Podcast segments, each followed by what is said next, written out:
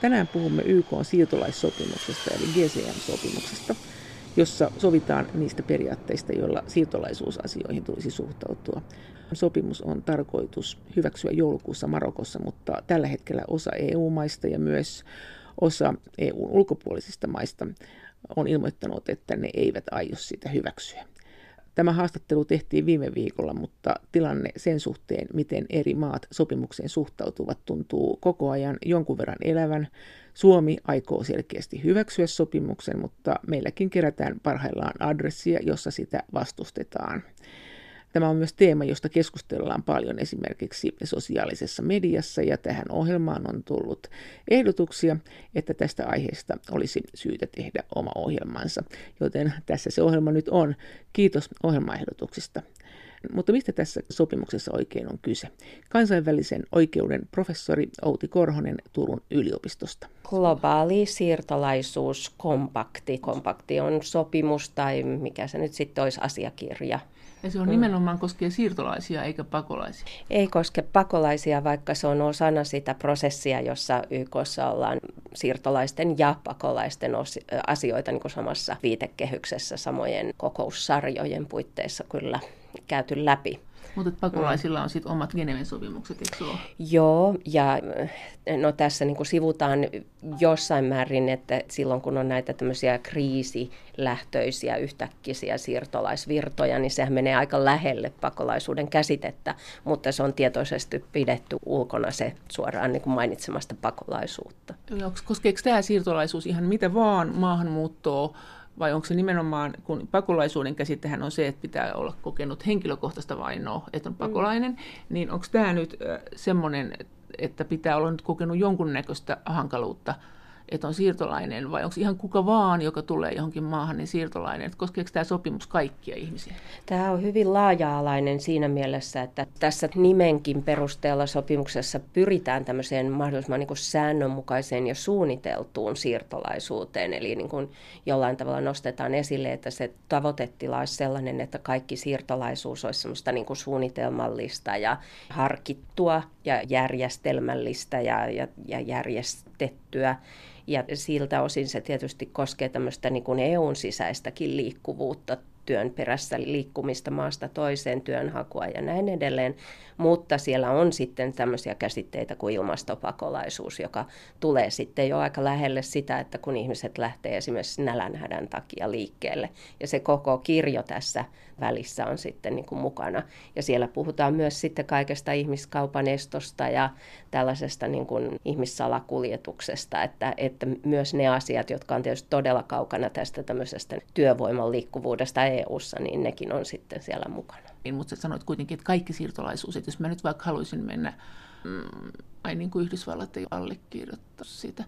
Jos mä nyt haluaisin mennä vaikka Britanniaan tekemään töitä ja sitten Britannia olisi allekirjoittanut tämän, niin olisiko mä sitten semmoinen siirtolainen? Syökö tämä niin kuin Brexitiltä sitten pohjan pois, että se joutuu ottamaan. Mutta... Ei joudu tietenkään, koska tämä ei ole juridisesti sitova, mutta että tietenkin sä voisit vedota tähän, jos sä menisit sinne, mutta joka tapauksessa, että jos Britannia nyt näissä Brexit-neuvotteluissa joutuu niin kuin jollain tavalla sitoutumaan tähän työvoiman liikkuvuuteen, niin siinä mielessä se tilanne on niin kuin vahva jo muutenkin yhteismarkkinoiden sisäisen työvoiman liikkuvuuden suhteen, mutta toki tähänkin voisi sitten vedota.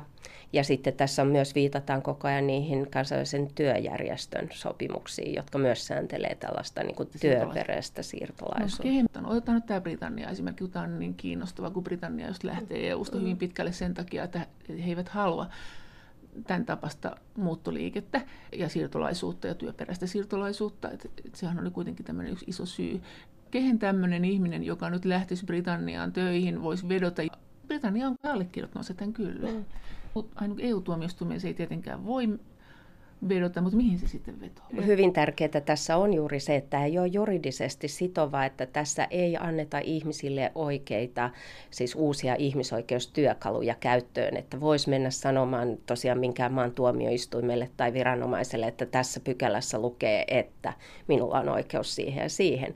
Mutta tämä, sitten esimerkiksi tällaisissa maissa, kuten Australia, niin Joka siellä pelätään kovasti, että sitten semmoiset myötämieliset tuomarit saattaisivat ruveta tulkitsemaan tätä niin, että se sitten auttaa tämmöisiä myös yksittäisiä ihmisiä tilanteissa, joissa vaikka jonkun maan siis ihan nämä oleskelulupia myöntävät viranomaiset tai työlupia myöntävät viranomaiset eivät sitten ole niitä myöntäneet. Ja jos sitten ihminen valittaisi nä- tästä, niin siellä näissä niin kuin common law-maissa, missä tuomareilla on paljon suurempi harkinnanvalta kuin meillä näissä oikeudellisissa järjestelmissä, niin siellä pelätään, että ne tuomarit saattaisi antaa tälle asteittain voimakkaampaa sitovuutta kuin mitä on ehkä niissä neuvotteluissa sitten ne valtiojohto ajatellut. Aa, eli tämä tarkoittaa sitä, että tämmöiset niin kuin Yhdysvallat ja Australia sitten mm. ilmeisesti, niin Australia ja Yhdysvaltojen osin tämä vastustus mm. perustuu siihen, että heillä on tämä common law, joka mm. tarkoittaa sitä, että tuomarilla on tämmöinen eräänlainen mielivallan oikeus, kun meillä mennään by the book niin kuin kirjan mm. mukaan tosi mm. pitkälle. Mm.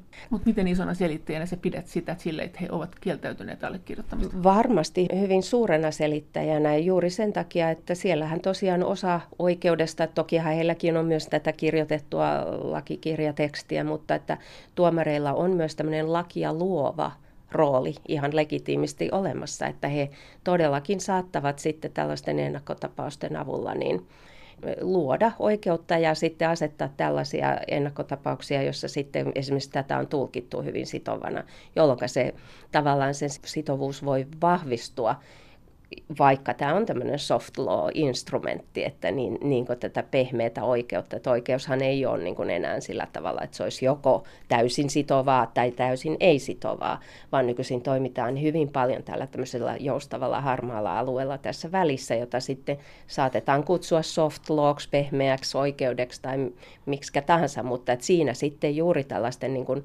ennakkotapausten vaikutus myös tietenkin julkisen keskustelun vaikutus ja, ja komolomaissa erityisesti näiden yksittäisten tuomioistuinten tai tuomarien niin kuin lakia luova vaikutus, niin, niin saattaa niin kuin viedä sitä hyvin pitkällekin siihen sitovuuteen. Entä sitten, mikä tässä on ollut sitten EU-alueella se suurin vastustuksen kohde?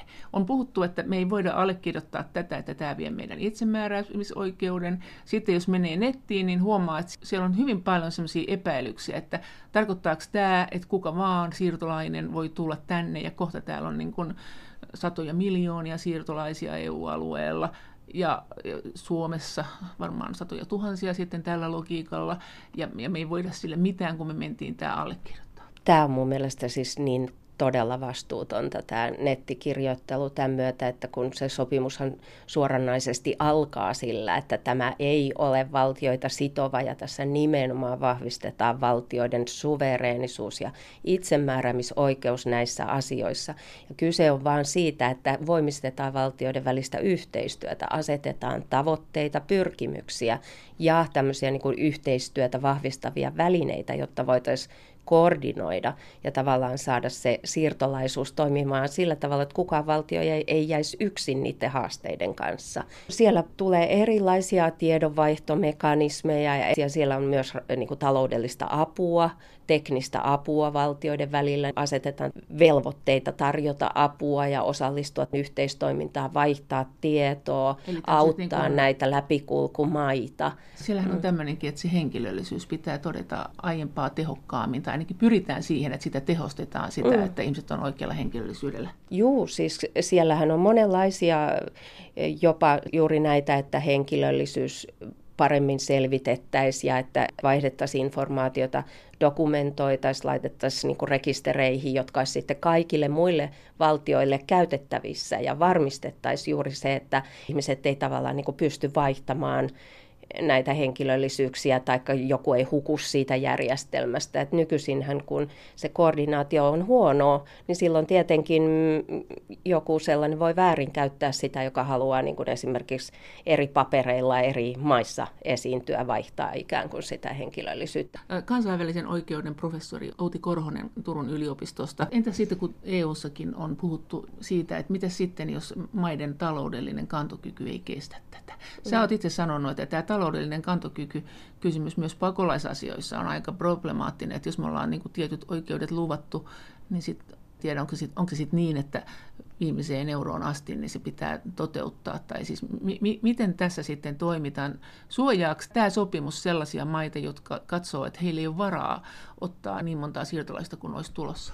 Joo, siis tässähän on todella, niin kuin mä sanoisin näin, että kaksi kolmasosaa tästä sopimuksesta katsoo tätä asiaa nimenomaan valtioiden perspektiivistä ja yksi kolmasosa on sitä niin kuin niiden itse siirtolaisten niin kuin, tilanteen parantamista. No onko tämä rahakysymys joo, millä lailla? Joo, siis siellähän on niin kuin pitkä lista niistä asioista, että, että mitä valtio saa ottaa huomioon päättäessään omasta siirtolaisuuspolitiikasta, että, että siellä niin kuin vahvistetaan se oikeus suvereenisti päättää omasta siirtolaisuuspolitiikasta, siitä kuinka paljon otetaan millä ehdoilla otetaan.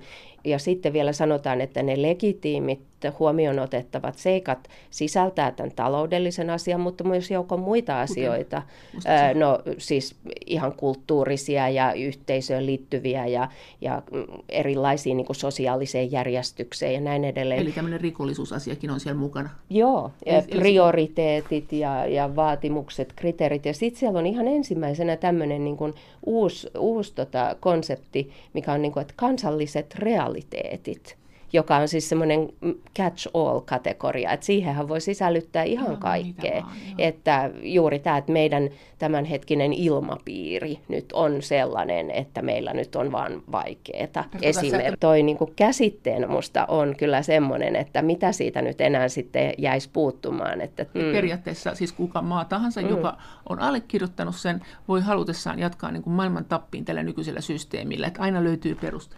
Kyllä, kyllä, että ei millään tavalla, että sitä korostetaan niin kuin kerta toisensa jälkeen näinkin lyhyessä sopimuksessa se todella toistetaan monta monta kertaa, että ei millään tavalla vaikuta siihen itsemääräämisoikeuteen, no, siis, eikä sitä vähennä. Että tämä vaan niin kuin auttaa selviämään niistä haasteista, mitä on, niin paremmin. Mut, Mutta toki siellä on ne tavoitteet. Ja yes. sitten siellä on ne kaksivuotiset keskustelut ja neljän vuoden välein tehtävät tällaiset niin kuin tapaamiset, mutta ne ei, ole, ne ei keskity kuhunkaan yksityiseen maahan ollenkaan, vaan tähän kokonaisuuteen ja siihen, että miten YK on selvinnyt niistä pyrkimyksistä, joita YKlle on asetettu, että siellä kun niin kuin sanon usein, niin näissä tämmöisissä soft law-instrumenteissa tai tämmöisissä ei sitovissa pyrkimyksissä, niin se tärkein keino, millä niitä yritetään saada niitä pyrkimyksiä täyttymään, niin on se, että keskustellaan ja,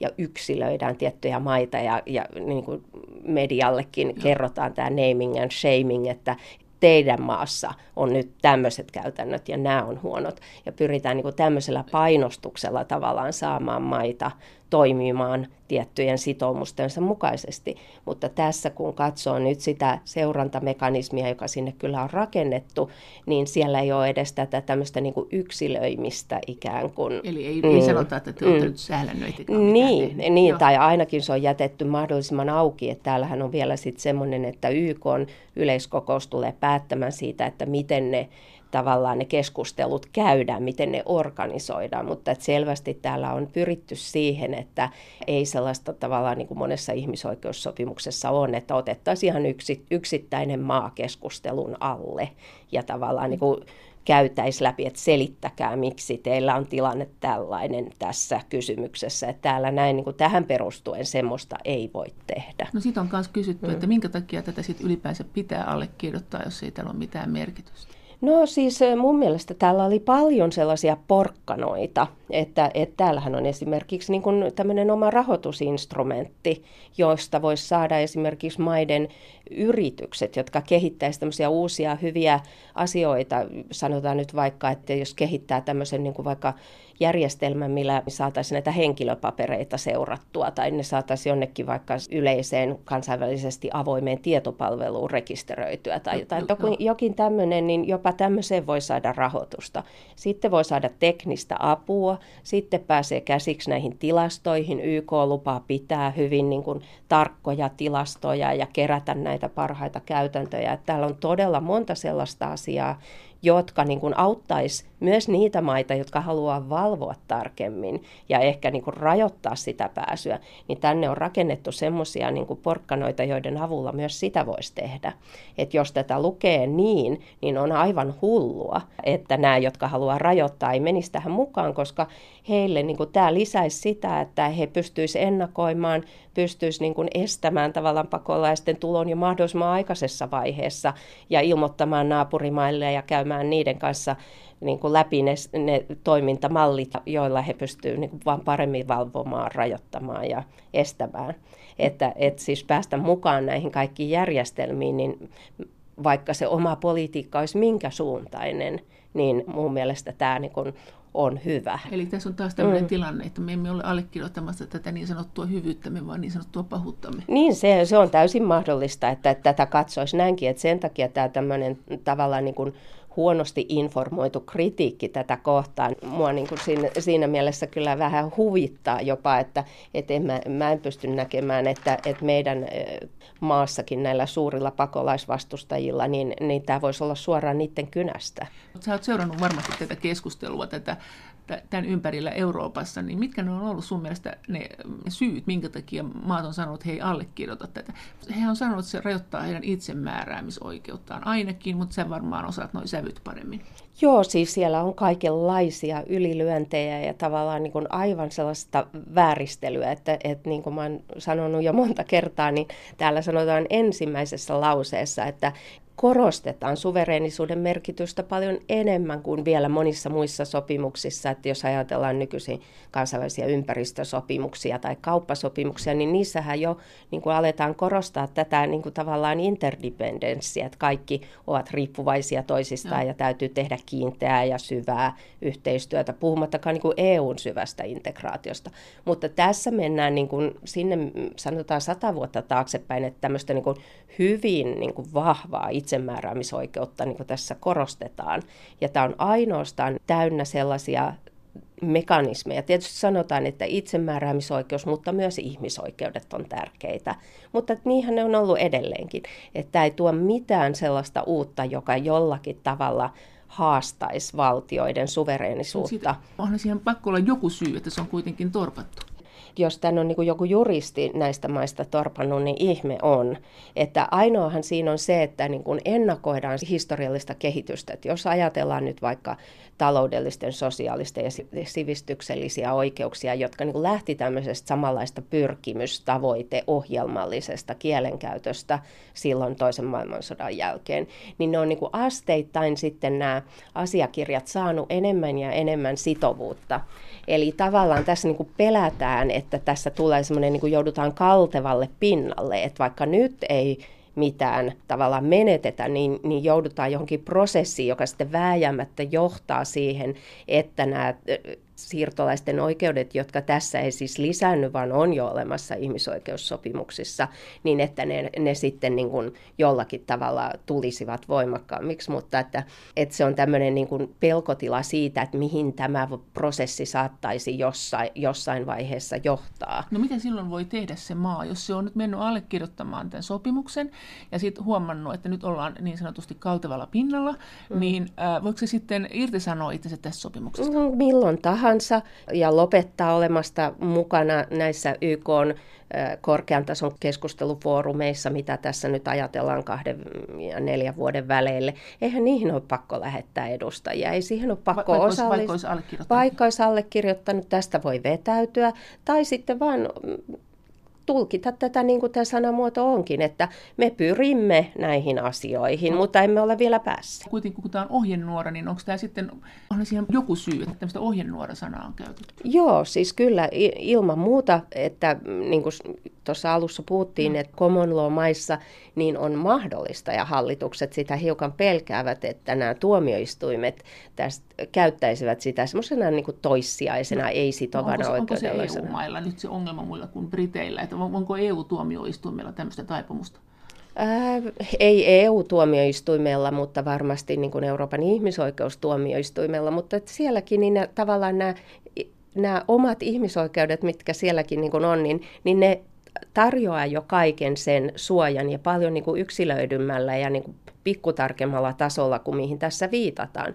Et jos tähän niin kuin esimerkiksi Euroopan ihmisoikeustuomioistuin viittaisi, niin se olisi osana sellaista niin kuin kymmenen muun sopimuksen niin kuin sellaista litaniaa, jossa sanotaan, että näissä kaikissa sopimuksissa samansuuntaisesti pyritään turvaamaan, eli esimerkiksi haavoittuvien lapsi siirtolaisten osa ja, ja niissä kaikissa sanotaan, että valtiottomuutta pitäisi välttää ja ihmisille pitäisi olla oikeus henkilöasiakirjaihin, tunnistamisasiakirjoihin, Silloin sillä voisi olla painoa. Euroopan niin. ihmisoikeustuomioistuimessa sillä saattaisi olla painoarvoa. Mm. Minkälaiset mahdollisuudet Euroopan ihmisoikeustuomioistuimella sitten olisi kävellä valtion yli? Ei minkäänlaisia. Että kyllähän niin kuin tässä sanotaan niin, niin selkeästi se, että valtiolla on oikeus asettaa se oma siirtolaispolitiikkansa, kiintiönsä, sääntönsä täysin itsenäisesti. Ja sitä joutuu Euroopan mm. ihmisoikeustuomioistuin kunnioittamaan. Totta kai, ja siis t- siellähän nyt ensisijaisena sopimuksena on se Euroopan ihmisoikeussopimus, jota siellä sovelletaan, mutta että niin kuin siinä voisi tämmöisenä tukena sitten, että jos sieltä jo tulisi jotain argumentteja jollekin vaikka lapsisiirtolaiselle tai jollekin, joka ei sitten olisi saanut vaikka terveydenhuoltoa tai jotain, jotain siirtolaista olisi syrjitty työmarkkinoilla tai muuta.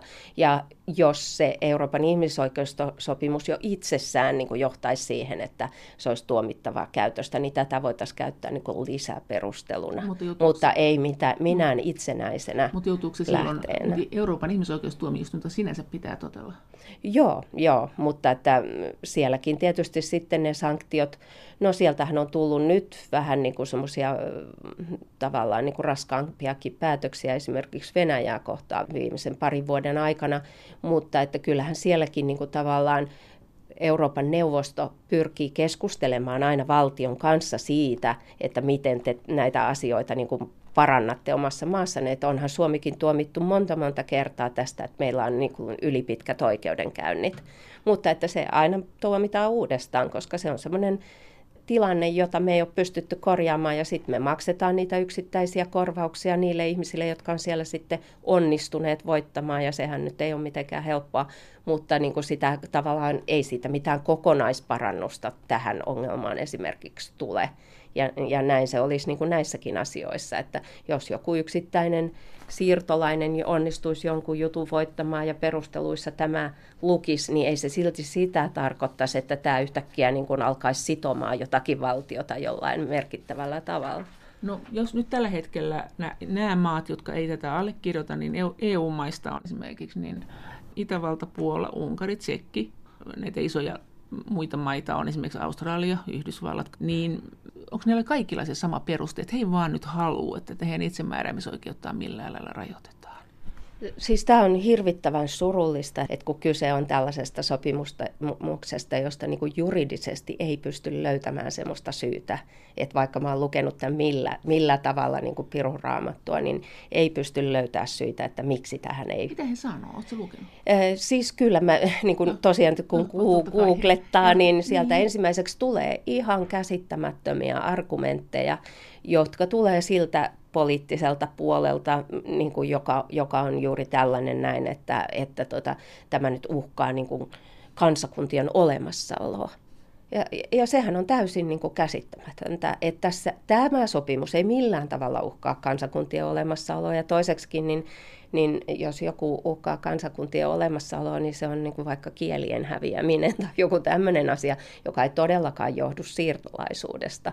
Että tavallaan niin kuin tämä, nämä argumentit, mitä mä oon nyt ainakin lukenut, niin ne ei ole sillä tavalla niin kuin juridisesti tosiasiapohjaisia. No entäs tämä, että tätähän on myös pelätty, että tällä varjolla tullaan maahan ja sitten jäädään työttömiksi ja se rasittaa sosiaaliturvaa. Antaako tämä jotenkin semmoiseen niin kuin mahdollisuuksia? Ei, ei tämä anna mitään lisäoikeuksia. Saako tämän, mutta... perusteella poistaa ihmisiä, tai siis kun on tämän allekirjoittanut niin edelleen? Edelleen ihmisiä? saa poistaa, joo, mutta että täällä tietysti lukee, että, että, että valtioiden tulisi kehittää ja tarkastella omaa lainsäädäntöönsä niin, että se varmasti noudattaa kaikkia ihmisoikeuden, ihmisoikeuksissa olevia niin kuin näiden asianmukaisten tai oikeudenmukaisten oikeudenkäyntien periaatteita. No, no niitä ne täytyy joka tapauksessa noudattaa. Entä sitten, tota, siellä on myös tämmöinen kohta, jossa sanotaan, että, että pitää niin kuin valvoa mediaa, mitä media puhuu. Että mm. Tästä on myös kritisoitu, että ei saa kritisoida niin kuin siirtolaispolitiikkaa. Onko se näin? No ei siellä nyt niin sanota, mutta sanotaan, että olisi tärkeää niin kuin kehittää sellaista julkista keskustelua, jossa kerrotaan niin kuin tosiasiapohjaisesti siirtolaisuudesta, muista kulttuureista ja tällaisesta, että, että niin kuin pyrkiä niin kuin estämään tämmöistä niin kuin vihapuheen ja, ja tietämättömyyden. Oliko se estäminen sitä, että jos on vihapuhetta, että jos sitä vihapuhetta on niin paljon, niin sitten ää, valtio ei, ei pidä tukea semmoista mediaa? Joo, siis se oli täällä niin kuin sillä tavalla ilmaistu, että kaikin mahdollisin tavoin pitäisi pyrkiä kehittämään lainsäädäntöänsä ja omaa niin kuin, julkista keskusteluansa ja mediaansa sillä tavoin, että, että siellä olisi niin kuin, asiallista keskustelua miten ja vihapuhe pyritä. Sitä on myös kysytty, miten tällaiset ohjeet tai periaatteet voidaan soveltaa yhteen sananvapausperiaatteen kanssa. Sananvapaus on käsite, jota voidaan tulkita eri tavoin, samoin kuin vihapuheen käsitettäkin. Kansainvälisen oikeuden professori Outi Korhonen Turun yliopistosta. Niin siis sananvapaushan on hyvin, hyvin eri tasoista eri maissa, siis jopa EU-valtioiden sisällä ja sitten Yhdysvalloissa ja siellä eri osavaltioiden kesken ja näin edelleen. Että, että, et, ja samaten niin kuin sitten se osuu tietysti myös vihapuheeseen, että, että mikä on sitä sellaista niin kuin todella rotuvihamielistä tai, tai vihapuhetta eri valtioissa, niin kyllä siinä niin kuin valtioiden harkinta, että ei täällä anneta mitään määritelmää mitä se on. Ei vihapuheellekaan. Ei, niin. vaan, vaan sanotaan vaan, että se, minkä valtio sitten määrittelee vihapuheeksi, niin se pitäisi lailla kieltää. Eli itse saa määrätä jälleen, miten sen määrittelee. No, mikä tämän merkitys tulee olemaan tulevassa lainsäädännössä? Tässä Risto Heikkilä, sosiologian professori Tampereelta, oli joku aika sitten haastateltavana, ja hän sanoi näistä EUn arvoista, että et, et niiden käytännön merkitys on se, että sit kun ruvetaan vääntää jostakin, niin sitten niihin voi aina niin kuin perustaa jotakin. Siitä on myös kysytty, että tuleeko tämä olemaan niin kuin tulevan lainsäädännön pohja. Sitähän on myös pelätty paljon, että sitten ruvetaan niin kuin pykälä pykälältä ottamaan täältä ja sanomaan, että mehän ollaan allekirjoitettu tämä, että läppärää, tämä on nyt pakko toteuttaa, ja sitten me ei mahata sille mitään. Tämmöistä niin kuin pelkoa on ollut.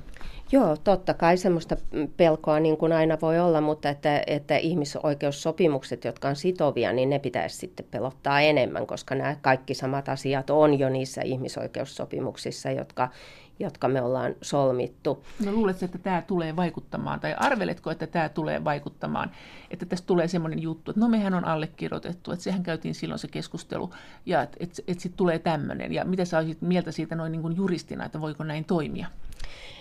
No ei tietenkään niin voi toimia eikä Suomessa niin toimita, koska eihän tietenkään kaikki hallinnon alat ole olleet edustettuna siellä YKssa, kun tästä on neuvoteltu. Ja kun meillä hallituksen esityksiä laaditaan, niin kyllähän siinä käydään valtavat keskustelut, jos nyt katsotaan vaikka sote-keskustelua, että kaikki pääsevät sanomaan niin kuin oman mielipiteensä. Mutta että jos nyt ajatellaan, että joku taho sitten lainvalmistelussa ottaisi tämän esille, niin tämähän on kokonaisuudessakin vain 30-sivuinen dokumentti. Eli että kyllä ne on yleensä hallituksen esitykset on paljon paljon pitempiä, eli tähänkin, niin vaikka, vaikka tähän kuinka niin kuin raskaasti joku taho vetoaisi, niin kyllä sitten sinne kerätään paljon paljon muitakin mielipiteitä ja varmasti niitä vastakkaisia mielipiteitä.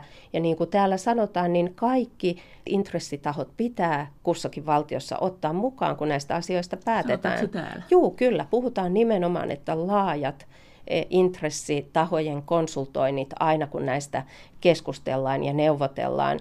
Ja sitten tietenkin se, että täällähän annetaan niin kuin kaiken näköisiä ehdotuksia, että mikä voisi niin kuin auttaa, miten voisi koordinoida, miten voisi toimia yhteistyössä alueellisten järjestöjen kanssa, EUn kanssa, naapurimaiden kanssa ja näin edelleen.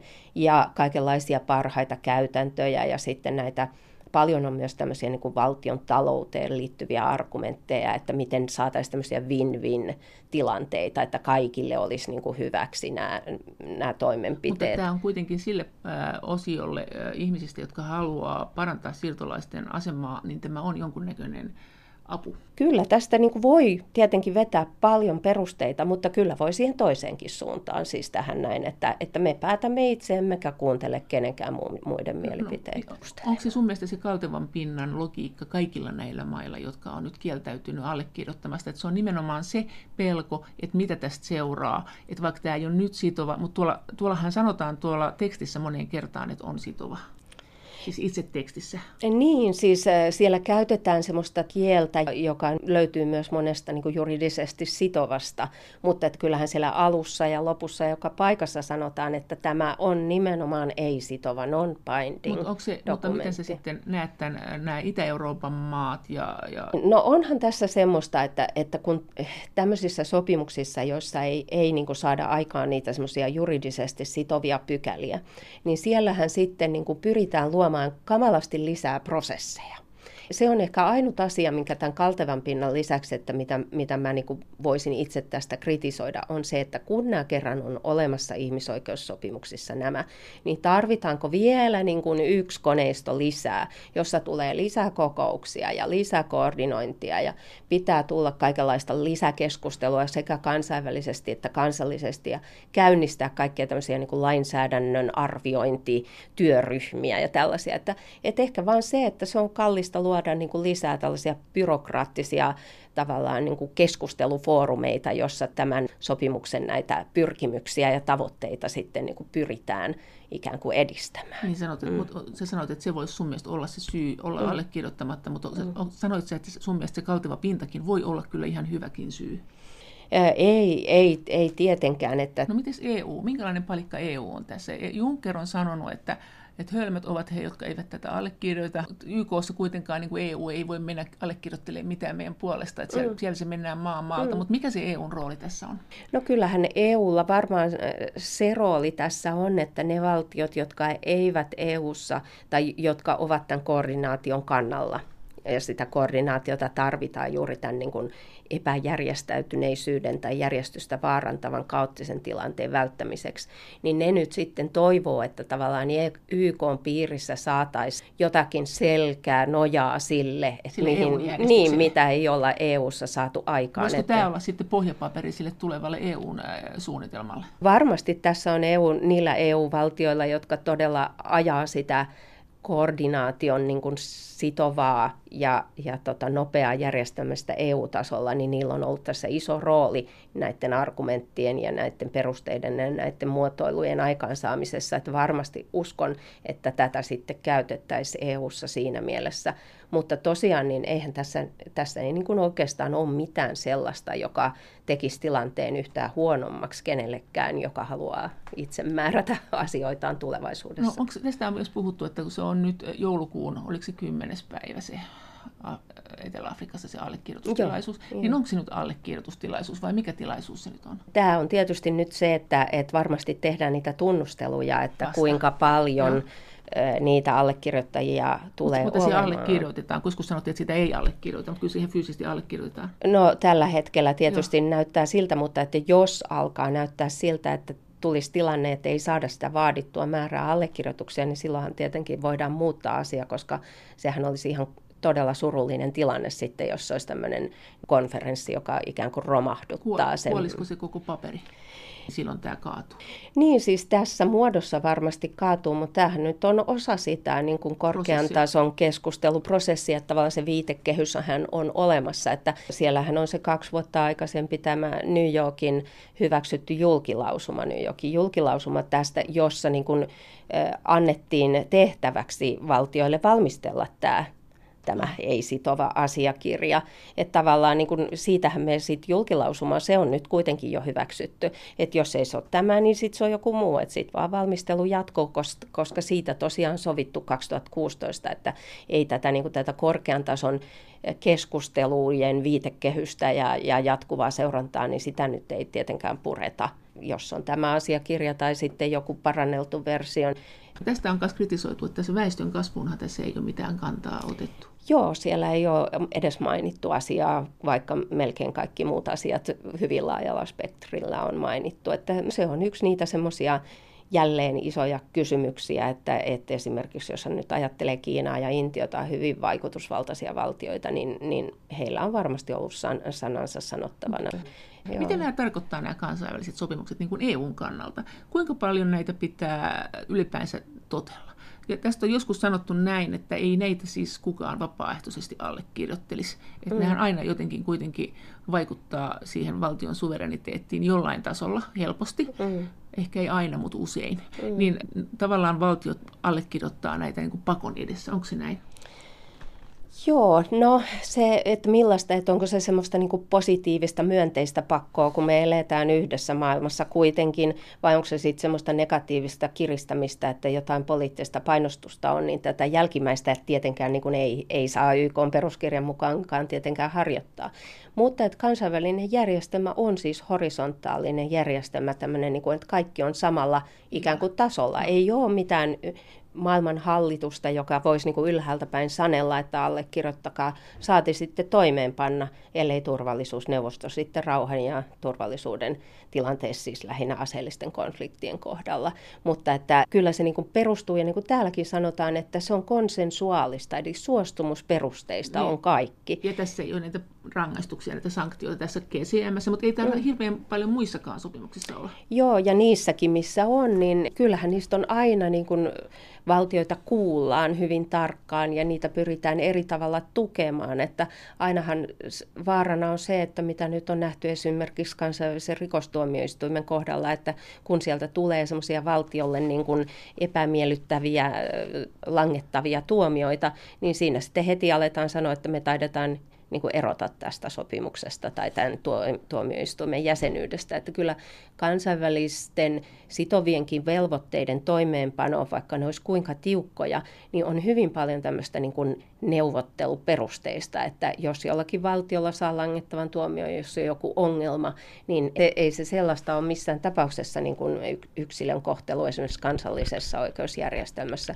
Mutta mikä on niin kuin mielenkiintoista kehityssuuntaa nyt, kun nähdään, että EUhan on niitä voimakkaimpia tällaisia valtioiden yläpuolella olevia toimijoita, joissa on voimakkaat niin kuin sanktiojärjestelmät, mitä on, niin kuin, että siellä joo. todella on joo.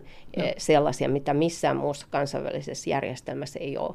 Ja meilläkin on nyt se tilanne, niin kuin me tiedetään Puolan, Unkarin, Italian, muiden kanssa, että vaikka ei pysyttäisi jossakin budjettiraameissa tai jos ei noudateta tiettyjä perusperiaatteita, niin kyllähän niin kuin komissio kovasti uhkailee, mutta sitten kuitenkin niin kuin neuvotellaan jäsenvaltioiden muiden naapurien kanssa, käydään sitä poliittista vääntöä siitä, että mitkä ne sanktiot loppujen lopuksi on. Ja sittenkin kun, jos ne sanktiot langetetaan, niin että ei niitä suorituksia, vaikkapa sakkoja sieltä voida niin kuin ihan noin vaan mennä hakemaan. Että ne voi olla myöhässä toisaalta No nyt esimerkiksi oli juuri, juuri uutisoitiin siitä, että Venäjä ei ole pitkään aikaan maksanut Euroopan neuvoston jäsenmaksuja. Ja siitä se sanktio pitäisi olla se, että erotetaan. No siitäkin nyt sitten Suomi tulee puheenjohtajamaaksi, siitä keskustellaan seuraava puoli vuotta, että että no mitäs nyt pitäisi tehdä. Kun... No varmaan kukaan uskalla. Niin, niin, sepä se näissä on, että kun ollaan siinä horisontaalisessa järjestelmässä, niin usein ajatellaan näin, että tämmöinen niin kuin nopea ulospotkiminen tai nopea tällainen niin kuin sakkojen tota, langettaminen, niin se saattaa vain niin kuin katkaista sen keskusteluyhteyden ja johtaa vielä huonompaan tilanteeseen kuin se, että jos pyritään niin kuin tämmöisellä suostuttelulla vakuuttelemaan joku maa siitä, että toimisi nyt vähän enemmän sillä tavalla, että se olisi vähemmän vahingollista muille valtioille. Onko sitten niin yleensä, että loppujen lopuksi se suostuttelukeino on raha, taloudelliset edut? Kyllä, hirveän usein se on se, mutta että, että niin kuin kaikissa tämmöisissä asioissa nyt niin kuin tämä siirtolaisuus ja, ja sitten toinen on tämä, tämä, tämä tota, kansainvälinen rikollisuus, mikä täällä mainitaan monta kertaa, niin onhan täällä tiedonvaihdolla, että tieto on toisaalta niin kuin rahaa. rahaa. Että voi melkein sanoa niin, että, että 2000-luvun niin kuin raha on data tai tieto. Ja nimenomaan henkilötiedot. Niin, nimenomaan. Joo, joo. Ja että siihen täältä, täällä on niin kuin todella paljon näitä instrumentteja, porkkanoita, että saa käyttöönsä todella hyvin sitä tietoa, tietopalvelua, tilastoa, tukea, kaikkea tällaista näin, jos tähän tulee mukaan. Ja se tietysti auttaa kaikessa rikollisuuden torjunnassa ja kaik, kaikkien niin kuin ei-haluttujen ihmisten seurannassa ja, ja tällaisten niin kuin, tavallaan ei-haluttujen tekojen ehkäisyssä. Mutta tähän tulee tämmöistä päällekkäisyyttä. Mm. sanoit, että nämäkin tämän GCM-sopimuksen asiat on itse asiassa jo allekirjoitettu mm. moneen kertaan tavallaan. Mm. Niin tässä, se lisä, mikä tässä on, on tämä tietojen vaihto. Että jos elämän haluaisi tehdä yksinkertaiseksi, niin tähän olisi voinut panna vain tämän tietojen vaihdon ja, ja annetaan myös niin kuin rahallista tukea teille. Mm. Se olisi ollut siinä ja se olisi ollut mm. ehkä niin kuin juristien kannalta kätevämpi. Niin, niin että meillä juristien keskuudessa on, niin kun, ja se on vähän niin kuin näkemys tai mielipidekysymys, että toiset on sitä mieltä, että niin kuin sitä juridista viidakkoa pitäisi pelkistää ja, ja karsia, vähemmän sääntelyä olisi niin kuin enemmän säätelyä, ja toiset on sitä mieltä, että ei kun luodaan vaan uusia ja niin kuin päivitetympiä instrumentteja ja tällaisia. Että, päälle tulee lisää. Niin, koko ajan niin, koska eihän niitä sitten pureta ja ehkä helpompi, siis se on jollakin tavalla niin kuin myös näyttävämpää, että nyt taas tehtiin uusi hieno sopimus ja se on niin kuin kunkin maan hallitukselle tämmöinen saavutus, että, että se on paljon vähemmän mediaseksikästä, että no niin, että onnistuttiin muuttamaan jotain pykälää jossain 50-luvun sopimuksessa, että, että se vaan on tämä niin kuin realiteetti niin, että aina kasautuu uutta, että, että esimerkiksi jos puhutaan EUsta, että minkä verran siellä on näitä sitovia niin kuin, erilaisia direktiivejä voimassa, niin onko niitä joku 15 000 tai joku tämmöinen, ja, ja onko niistä niin kuin sit joku, joku tuhat käytössä, että sielläkin on tällaista niin kuin, tavallaan jo vanhentunutta eikö massaa. Sanottu, eikö niistä ole sanottu, että niissä on hirveän paljon kaikkia tämmöisiä, että minkälaiset pyörät autossa pitää olla tai jotakin, tai ruuvien kierteet, että, mm, että sitten varsinaista aktiivitavaraa, ja tämä on noin paljon. Niin, niin ja tämä on niin kuin se kansainvälisellä tasolla myös sama asia, että, että onko se hyvä, että jokaisesta asiasta tehdään aina vaan uusi sopimus, joka muotoilee ne samat asiat vähän eri tavalla ja vähän eri paketissa, vai, vai pitäisikö tosiaan vain karsia ja pelkistää? Ja... No siis, siis tosiasia on se, että me ei saada tosiaan valtioita niin kuin muuttamaan ja kehittämään näitä vanhoja sopimuksia erinäisistä, lähinnä poliittisista syistä. Ja tässäkin sopimuksessa, kun mä nyt tätä luin, tuntuu toisaalta hyvältä ja toisaalta vähän naurattikin, että miten niin kuin hirvittävän sellaista niin kuin modernia, jopa tämmöistä niin kuin bisneslähtöistä on tämä kielenkäyttö paljolti. Mutta että se, se on juuri se tavallaan siinä, että ehkä se sopimus tai tämäkin instrumentti, joka on ei-sitova sopimus, niin sitten on paremmin käytettävissä ja ehkä saa jotain muutoksia ja sen vaikutukset on paremmat, kun se pyrkii puhumaan sillä kielellä, mitä nyt pidetään, niin kuin mikä on nykyisen politiikan päätöksenteon kieli ja pyrkii niin kuin sillä tavalla vakuuttamaan, tuomaan niitä perusteita. Et kun me puhutaan jollakin niin kuin 40-luvun ihmisoikeuskielellä tai 50-luvun muotoiluilla, niin sehän kalskahtaa jo niin kuin vähän semmoiselta, että mitä tämä nyt edes tarkoittaa. Ja täällä on nyt semmoista niin kuin todella modernia sekä niin kuin, tota, julkista että yksityistä sektoria ja kolmatta sektoria niin kuin sitouttavaa kielenkäyttöä, näitä win-win-skenaarioita. Oliko on, siellä semmoinen? On, on. Siis joo, siirtolaissopimus. Joo, kyllä, kyllä. Ja tota, kaikkia muita tällaisia optimoidaan kaiken näköistä ja tämmöisiä niin kuin taloudellisia. Joo, tämmöistä konsulttikieltä ihan suoraan sanottuna. Niin kuin, ja voisi sanoa näin juristin näkökulmasta, niin sehän on tämä, että kun taloustieteellinen argumentaatio on tullut tähän niin kuin todella, että sillä perustellaan, perustellaan kaikki niin kuin, tavallaan niin kuin oikeudellisetkin asiat nyky, nykymaailmassa, niin, niin se näkyy täältä kyllä hyvin, että se semmoinen ekonomistinen kielenkäyttö on tähän niin kuin sisällytetty. Ja ei siinä sitten mitään, että jos päättäjät on tällaisia niin kuin meilläkin, että, että bisnestaustalla pääsee pitkälle, niin silloin on ehkä tottunut lukea tällaista kielenkäyttöä ja ehkä sitä on niin kuin helpompi sitten niin kuin ymmärtää, omaksua ja sitten ottaa osaksi sitä omaa toimintaa, kun se on sitten semmoisella kielellä kielellä ilmastu, mikä tuntuu itsestä niin kuin hyvältä, ymmärrettävältä ja vakuuttavalta. Kansainvälinen siirtolaissopimus, mm. tämä YK, ECM, tämä siirtolaissopimus, tämä, mistä nyt on puhuttu, niin siihen ei ole kuitenkaan rakennettu mitään tämmöistä, että jos otatte näin ja näin monta siirtolaista, niin sitten te saatte näitä rekisteritietoja olisiko pitänyt susta, olisiko se ollut tehokkaampi? No en mä tiedä. Siis kyllähän se, vaikka sitä on kirjoitettu sinne, niin se saattaa olla, koska täällähän on nämä kapasiteetin kehittämis työkalut, täällä on nämä, nämä rahoitustyökalut, joita voidaan niin kuin porkkanana sitten heiluttaa edessä, että voidaanhan täällä sitten näissä, kun tämä on tämmöinen viitekehys ja neuvotteluprosessi, joka edelleen jatkuu, niin voidaanhan siellä kokouksessa sitten sanoa, että, että tämä muuten edellyttää sitten tämmöistä lukumäärää. Niin, sitten mm. sen edun. Niin, niin, että sitten sieltä rahastosta vapautetaan teidän käyttöönne tällainen määrä sitä. Näin sanoi kansainvälisen oikeuden professori Outi Korhonen Turun yliopistosta. Kiitos teille viesteistä, kiitos kommenteista. Kaikki viestit ja kaikki kommentit ovat aina erittäin tervetulleita. Niitä voi lähettää sähköpostiosoitteeseen maija.elonheimo.yle.fi ja sen lisäksi me voimme kaikki yhdessä keskustella näistä asioista Twitterissä.